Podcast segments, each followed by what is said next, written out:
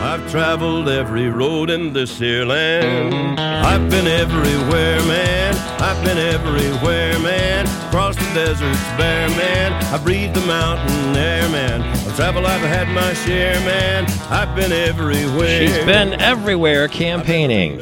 Chicago, Fargo, Minnesota, Buffalo, If you put the list together, it's oh, a bunch of glamorous spots, and there's more to come too. She'll be in Clinton Township, Tudor Dixon will. She'll be in Davison today and uh, Bay City again, and also in Brighton. And yesterday was at Cantoro's there in Plymouth near the airport, the Italian market, and then went downriver too. Uh, and she's on our AT&T line right this very moment, campaigning right down to the last minute, which is next Tuesday at 8 o'clock uh, Eastern Time.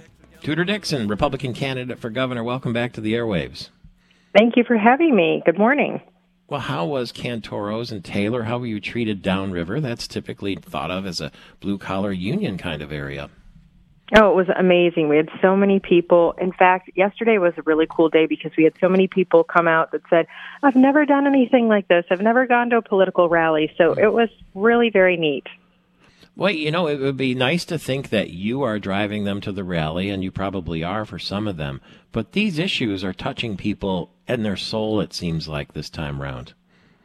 Yeah, that's exactly right. And that is what we've heard from folks who come up to me and they just they they seem very broken and they've said we just want to bring our state back. Education is a really big issue for parents, the concerns about safe communities, the the communities that have been destroyed by policies that have closed small businesses. People just feel like Michigan has lost its way. We uh, talked about the various foods and the cannolis at Cantoro's and so forth, but you're getting the kitchen sink thrown at you these days, it seems like, in the media, when even Stephen Colbert is uh, suggesting on national television that you made up a story about somebody. Uh, and that person said, wait a minute, I'm real. I'm not a ghost. Yeah, yeah, and actually, Khalil Othman, he was that is the gentleman. So such an awesome guy. He came down. He came downriver last night with us. He spoke at our rally. Um, he's gone out, and some media has contacted him and said, and said, you know, tell us the story. And he's he came to me and he said, this is a turning point for the state because we have an opportunity to come together and all of those differences that we've had in the past let's put those behind us and come together for our kids which is really very neat to think about the idea of bringing people together, bringing the state back, pushing our our kids to learn to read and go back to the basics and bringing businesses back to the state. It just it feels very much bigger than just a political moment.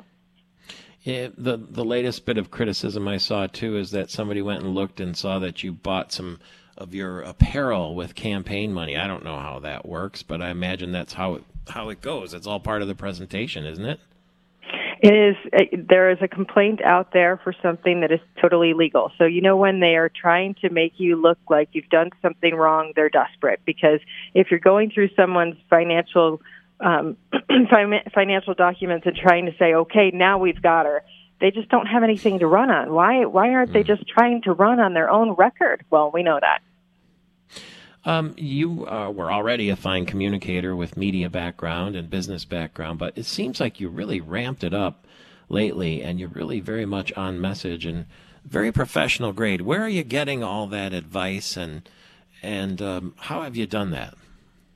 We, I just have an amazing team. I have had people that have come in from, like I said, I think I've told you before that I started off with a team who had run the 2018 Ron DeSantis campaign. We've added amazing people to our campaign team, and we're we're small but mighty. And I just am really blessed to have the people around me that I have because I couldn't do this by myself, and nobody can. We've just been able to put together great people that really go out there every day and, and give their all to make this happen.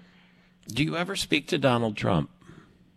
Occasionally, yeah. After the first debate, I was sitting in the family room with my girls, and I looked down and I said, "Huh, President Trump is calling. Everybody, be quiet." you know. And he just said, "I saw the debate. I thought it went really well." So every so often, yeah, he does call.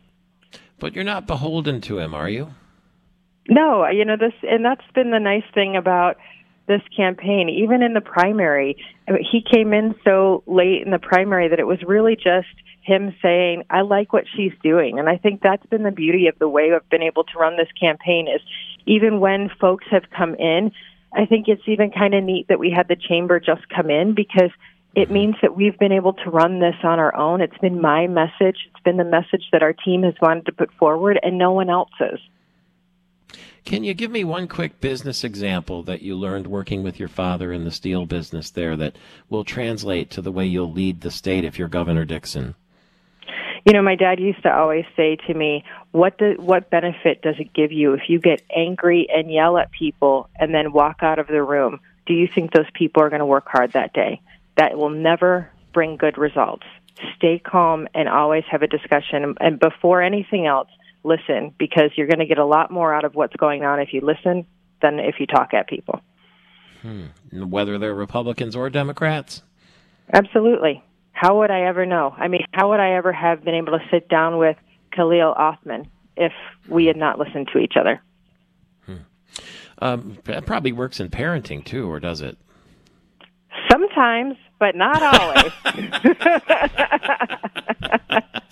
well, there's carrot and there's stick, I guess, from time to time. right. But it is interesting that the, when the president speaks, he seems to be yelling at everybody all the time, doesn't he, Biden? It's it's because I mean they've now brought out past presidents who are also yelling at all of us, and I I saw a segment on a news show this morning where both Republicans and Democrats were saying we're not looking for that right now. And I think nobody's looking for that right now. We're looking for solutions. We're all coming out of a crisis. The reality is everyone is coming out of a crisis. We all went through COVID. Everybody lost something in the last three years. And to have this election cycle be about this is why you should hate this person, this is why this person is trying to harm you, the negativity people are, I think, just done with. We want to see something positive. We want to see a future that's hopeful. God rest the soul of your father. I'm sure he's very proud, and we're very grateful for the time you give us. And uh, good luck heading into the election, Tudor Dixon. And I like your outfits for what it's worth. Thank you wherever they came from or however they got paid for. She's Republican candidate for